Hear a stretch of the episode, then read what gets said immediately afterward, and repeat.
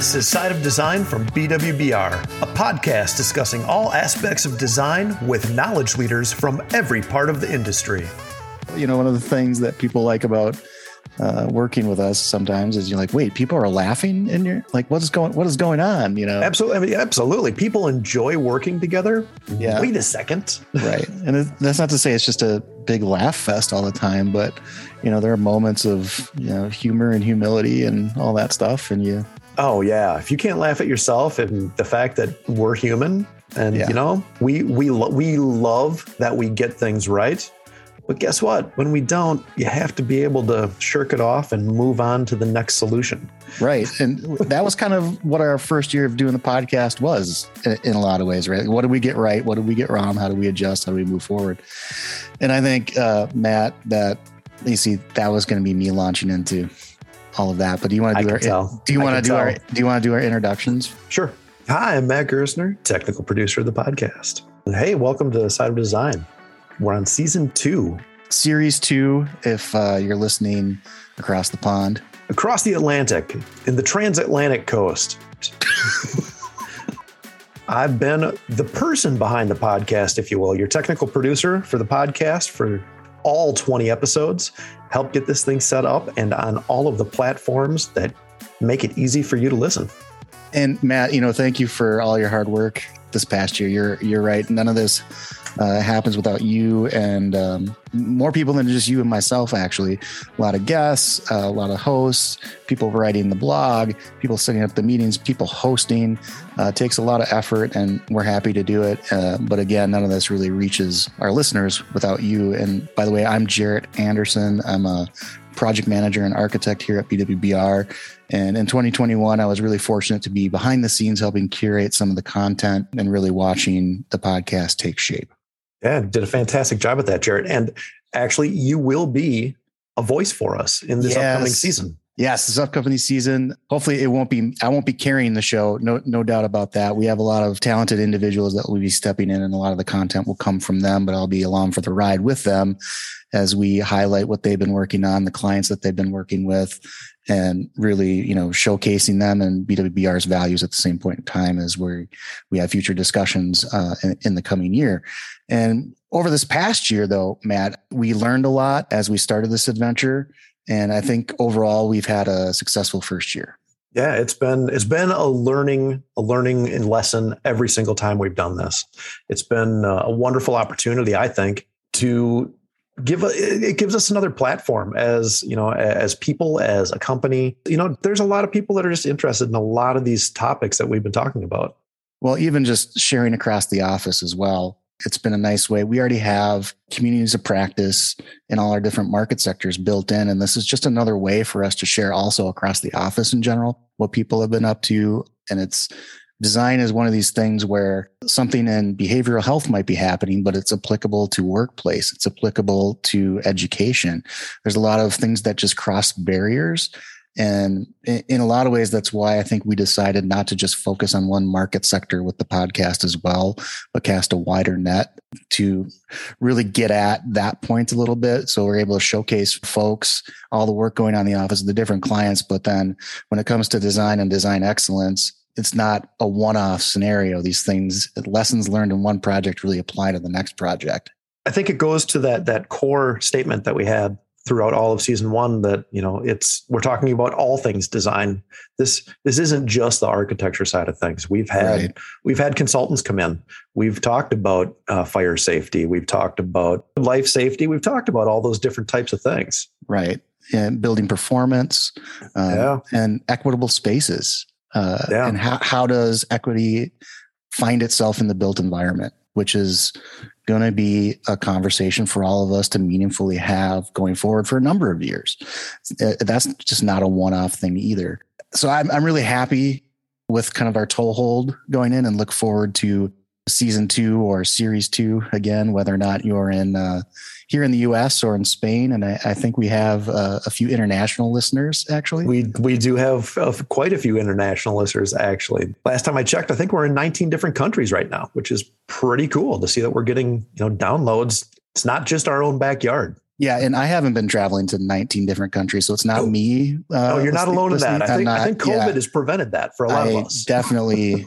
Yes. Re-entering the country has been on my mind in that regard. So it's definitely kept me here in Minnesota, which is fine. That expansion of the numbers, the fact that in general, we've been in the top 50% of podcasts as well, which I think is a good thing. That shows that we're reaching some people. People are listening. Hopefully we hear more feedback this coming year. You know, I'm always interested in hearing what our clients have to say. And in this case, our clients in a lot of ways are podcast specific about the listeners and what do they want to hear? What are they curious about? What from the past did we miss? What don't they agree with? What do they agree with? You know, this discussion and discourse is interesting and good. And I think in this coming year, we might do a couple round tables where we have some interjections like that too, that are more, you know, somewhat discussion based. And in design, disagreement is okay. And it's healthy. If we always agreed on everything all the time, like what would we really be doing? And would we be bringing value to anything? But to respectfully disagree and really be able to address real issues is something that I think our staff does every day. And that's another great thing that I think comes out of the podcast in general, is showcasing our staff's values, which is really part of our culture, you know, being curious, being inclusive, being grateful, you know, grateful for the clients that we have, grateful for the work that we're doing. We're a really cool bunch of people. And one of my favorite things, and it may have been Pete or a few other folks that have said it in the past, is we're just a funky club unless we have our clients, and we need clients to do good things, right? Which is absolutely true. Absolutely true. And in that regard too, you know, we have people that really own it to a degree that they really care about what they're doing and why they're doing it, and they want to learn and get better and progress and learn what's out there and share what they know with everybody else. And I think some of those values translate to our clients as well, and who we work with. And I think we heard that from some of our guests that we had as well. Oh yeah, definitely. There were a few guests were clients.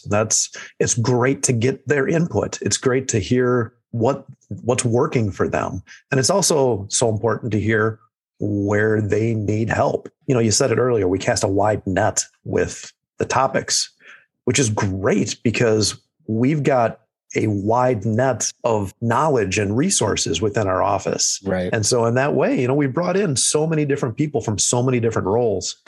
Yeah, it wouldn't be fair just to focus on one market sector or one piece of design, because these things translate across boundaries as they should. You know, if we want to just talk about a couple episodes from the past year that if you didn't listen to them, it would be great if you would, because I think that they were interesting. Oh, we'd appreciate it. And that would be across the board. Obviously we like them all, but if I could only pick three to talk from, this is just mine and it might change tomorrow. But one of them would be, you know, the power of infinite thinking, 100 years of BWBR. I think a lot of what we just talked about was really encapsulated in that discussion. There was just that was a great episode to record. That was definitely a wonderful discussion to hear. And I can tell you from the technical side of things, what you heard on your end is everything that I heard on my end. Right. Yeah. Yeah. There was this moment, actually, I think Pete is talking about fee pressure, a few things that are important to us. And then in the background, you hear little dog barking, right? Which is very emblematic of where we are today. And there was a quick moment of a pause, but then it just moved right on, because we all accept that that's where we are and that's what we're doing. And we move forward and accept that in who we're working with. And, you know, Coral was doing a great job during that. And that discussion between Pete and Steph about what it means to be president, CEO, being yourself, being authentic, and really, you know, caring about the firm culture, design excellence, and also doing what's right for the client, the firm, and people. That's what's right for you. So that dog barking in the background is really being respectful, actually, when you accept that's happening. That's respecting the people where we're at, meeting people where they're at. It's such a sign of just the reality of life right now for so many people. Right. For a lot of people right now, it's still working from home. Right. And, you know, the other thing that was talked about, which is really important, is, you know, equity was discussed during that episode. And equity is a theme that we've been exploring for years here at BWBR, and really is important and is becoming more of our DNA in terms of what lenses we're looking through, how we're looking through them. And there's always room for improvement from any one of us, myself included. And Another episode that then comes to mind for me is the scholarship episode. Our equity scholarship winners. That was such a wonderful episode to record because we got to talk to people who are somewhat new to the field. Some younger folks in our industry.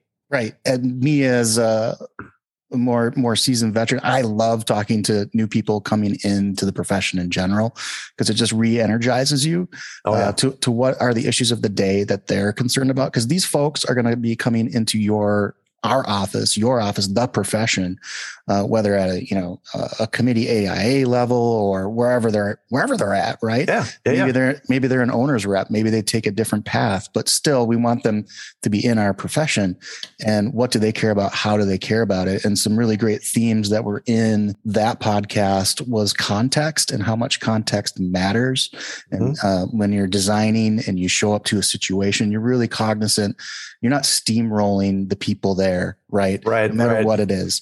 And that applies to, across all formats. You're there to listen. You're there to understand the context, understand the problem, and then work together to inform and find a design solution essentially for what's going on. Exactly. It's so much less about imposing your idea and of what the design should be and just listening.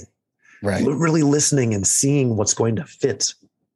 Right. And it brings about, some lofty goals about what there is in architecture and design. And, the fact that we do consider it meaningful work and valuable work. And, every day we have the opportunity to promote an equitable environment through accessibility, through access to opportunity, and to, respecting race and gender. Right. And that is just, all those goals are important. They're not important just to us, but they're important to our clients and everybody else. Yeah, right? To our global community. Right.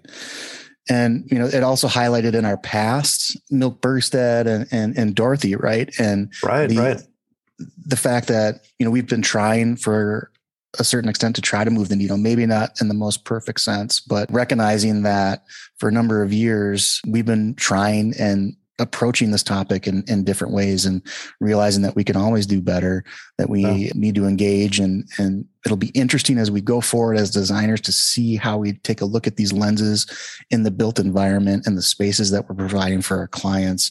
And we can point at something and say, this is something that makes the space better for everyone, or for this group that has been disadvantaged, or, so many ways that can come to fruition, which I think is a really amazing goal. Absolutely is, because it would really, again, it's the listening there. It's about listening to these, listening to groups besides yourself and the group that you will personally identify with. Right. And it was amazing because they were talking about first generations people. And how would you approach a design project for first generation, and whatever their frame of reference is for architecture, if that's a Navajo community or whomever, I was just to roll into that situation and present a solution, that's not right. 0% right. That didn't get, we come from a different background. Yeah. So, you got to do the research behind it. You have to do you really have to do all that background work to meaningfully approach and engage inequality and gain trust as absolutely. Because no matter who that group is, and there could be doctors, could be nurses, it could be anything here, you want to earn that trust and eventually move the needle, make a difference for that client and whatever their design issue kind of is. So that's a 50,000 foot. Yeah. But honestly, that one episode covered so much. It did. And it was so refreshing to hear from students in the field. Right. And then, acknowledging women in architecture, and which has always been a discussion, right? You have in the design field, a 50-50 representation. So a pipeline has been somewhat fixed in a way into the school and into college, but coming out, only a small percentage of women end up staying in the AIA or becoming AIA. Right. And that, it's what was it? 17, 18%. The numbers are not good. Right. And, my wife became an architect, which was amazing. So I got to watch that happen as well from my side. So I'm very, sensitive, but could be more attuned to those issues as well. Like, what am I doing that is either helping or part of the problem or part of the solution. Absolutely. No, and that comes through self-reflection and assessment and just being aware of these issues and being aware of these things that affect so many people and acknowledging that I may not be doing everything right. I also can learn and move forward with this. Yeah. So moving from those more abstract concepts to more of something a little bit more concrete was the empath episode that we did, which discussed an empath unit. I think it was Fairview Southdale, right? That we did on that one. And we had the client there as well to talk about it.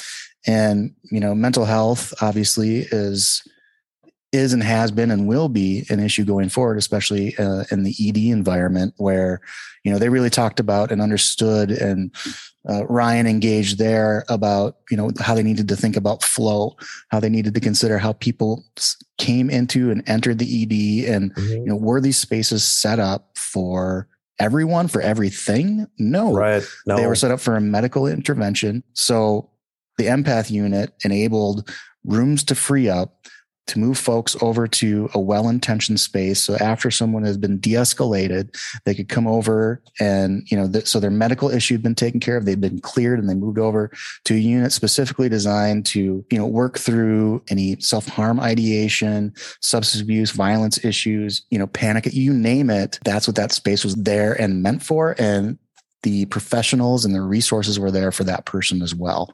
And they would get 5 touch points throughout the day and meaningful transitions from space to space and person to person to make that encounter meaningful for them so that they could then go to an outpatient setting and not an inpatient setting.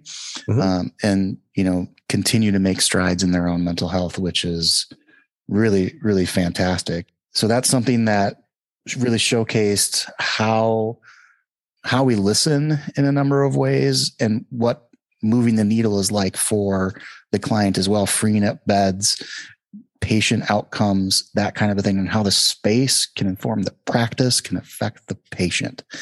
And so that to me was a really good, I got excited listening to that. You know, I'd just like to chip in on that one. Dr. Louis Zeidner, our outside guest on that one, being able to sit and listen to him talk about their space and the process and the reasons and the design that we help create for them was fantastic. But the part that landed with me, I think, the most was that, yes, this was one of our projects and it's working so much better for them. And we all recognize that it's still a learning opportunity. There's still room to help improve these spaces for clients, because while we try to arrive at all of our best solutions, as time moves and as things change, the potential outcomes can change too. And we can always refine. And that brings back, you know, thoughts about data and post-occupancy evaluations, that kind of a thing, that would let us see, you know, how patients are doing. How is the staff doing? Is the staff staying safe? That kind of a thing, following up afterwards and keeping up that relationship to understand really how our designs are evolving and serving our clients for the next 1, 5, 10, 15, 20, you know, how many ever years that they're going to be there. These are big deals for a lot of it. Sometimes this is, if you're a smaller entity, this is your big thing. And it's stressful for them. And even if you're a big entity, it's still stressful because you're impacting your staff and it's patient outcomes. So yeah. And I think a lot of people don't recognize that, you know, architecture, we're not just designing for your client. We're designing for you and your staff and your clients. Right. And the whole use, you mentioned data, and, you know, that just reminded me of the episode that we did on research and practice, that is one of our core values, is analyzing our data, analyzing our spaces, making sure that we are designing the best space that we can. And we can only do that when we look back on what we've done. Right. And pretty close here. We might be going down the slippery slope of where I just want to talk about all the episodes, because then that would lead to go, by the way, Matt, sustainability, which is also really important. I think it is. As an existential issue, you know, that kind of thing, and energy use and how that impacts the clients. And how does that done equitably as well? I look forward to what 2022 is going to bring for us. You know, I think in the year of 2021, we really talked a lot about hope and tangible progress and things that can be done and not smoke. Right. Yeah. What we didn't talk about was the illusion of what might be, but what had been done, how we did it, these concrete things. And then also talked about really abstract ideas that are based in reality and will become issues as we go forward. So with that, we appreciate all our listeners for tagging along for 2021 and looking forward to 2022. Thank you. Thank you so much. We'll see you in the next episode. This has been Side of Design from BWBR, brought to you without any paid advertisements or commercials.